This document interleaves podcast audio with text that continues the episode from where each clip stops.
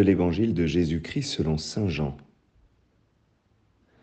En ce temps-là, Jésus disait à Nicodème, Nul n'est monté au ciel, sinon celui qui est descendu du ciel, le Fils de l'homme.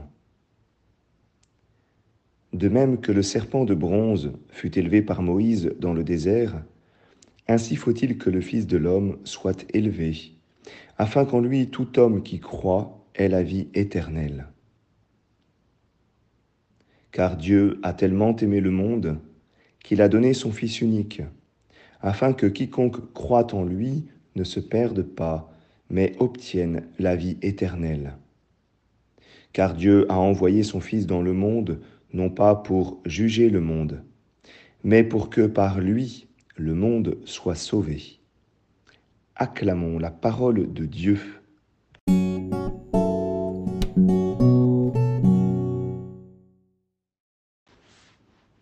Bonjour à tous, j'espère que vous allez bien. Aujourd'hui, nous fêtons la croix glorieuse, deux mots qui peuvent nous paraître complètement opposés. La croix, le signe de la mort, de la souffrance, et la gloire qui nous parle au contraire de, réussite, de succès, de victoire. Alors, pour nous parler de cette croix glorieuse, l'Église nous donne un texte, un évangile, qui, eh bien, n'utilise pas une seule fois le mot croix, ne nous parle pas une fois de, la mort, de la passion de Jésus. C'est étonnant. Alors, comment est-ce que cet évangile nous parle eh bien, de cette croix qui est glorieuse? Eh bien, je vois dans cet évangile, en fait, un profond mouvement, un chemin auquel nous sommes invités, un chemin qui conduit à la vie, à la gloire. Alors quel est ce mouvement? Il y a le premier mouvement qui est le mouvement du don. Ce Fils qui est donné, ce Fils qui est envoyé, ce Fils qui descend du ciel. J'allais dire c'est le premier mouvement euh, de la croix, de notre signe de croix.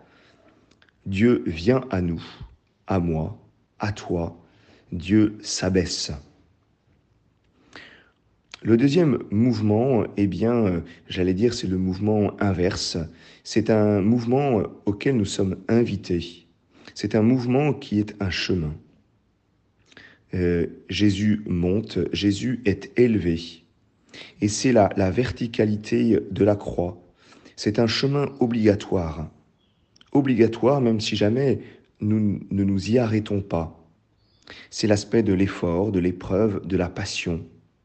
Ce chemin, c'est quand nous signons euh, la croix sur notre corps, eh bien, c'est l'horizontalité. Il y a un chemin à prendre. Ce chemin, il est un chemin de retour vers le ciel. Et puis, il y a dans cet évangile, eh bien, le but de ce chemin, c'est la vie. La verticalité de la croix nous conduit euh, à une élévation vers le ciel. Nous sommes conduits à la vie, à la gloire. Par cette croix, eh bien, c'est le salut qui nous est donné. Et dans cet évangile, eh bien, nous sommes associés à ce chemin. Il s'agit d'être en lui, afin qu'en lui, tout homme qui croit ait la vie éternelle. Qui croit en lui ne se perde pas. Eh bien, il s'agit de prendre nous-mêmes ce chemin. Nous sommes invités dans ce mouvement Jésus vient à nous, il est le don du Père, il est l'envoyé du Père, mais il vient à nous pour nous prendre dans son mouvement qui est un mouvement de retour vers le Père. Et ce mouvement de retour vers le Père passe par cette croix, cette croix qui, qui conduit au ciel, au Père, à la gloire, à la vie éternelle. Oui, euh, ce chemin, ce chemin de vie, eh bien, est le signe de l'amour, de l'amour pour nous. Et notre manière d'y être associé, notre manière de prendre ce chemin, eh bien, c'est la foi. C'est en croyant, en croyant, eh bien, justement que cette croix est glorieuse, que ce chemin conduit à la vie, que oui, le Fils est le don du Père qui nous permet de retourner à notre Père, eh bien alors nous-mêmes, nous sommes associés à ce mouvement qui est un mouvement de vie. Alors oui, cet évangile n'utilise pas le mot croix et pourtant il reprend tout ce mouvement de la vie même de Dieu qui est comme euh, synthétisé dans la croix. Dans la croix, nous avons le don du Père, le Fils qui nous est offert et qui est élevé pour nous conduire vers le ciel. Contemplons euh, aujourd'hui ce mystère de la croix dans la foi pour que nous puissions en effet avoir accès au ciel. Bonne journée à chacun.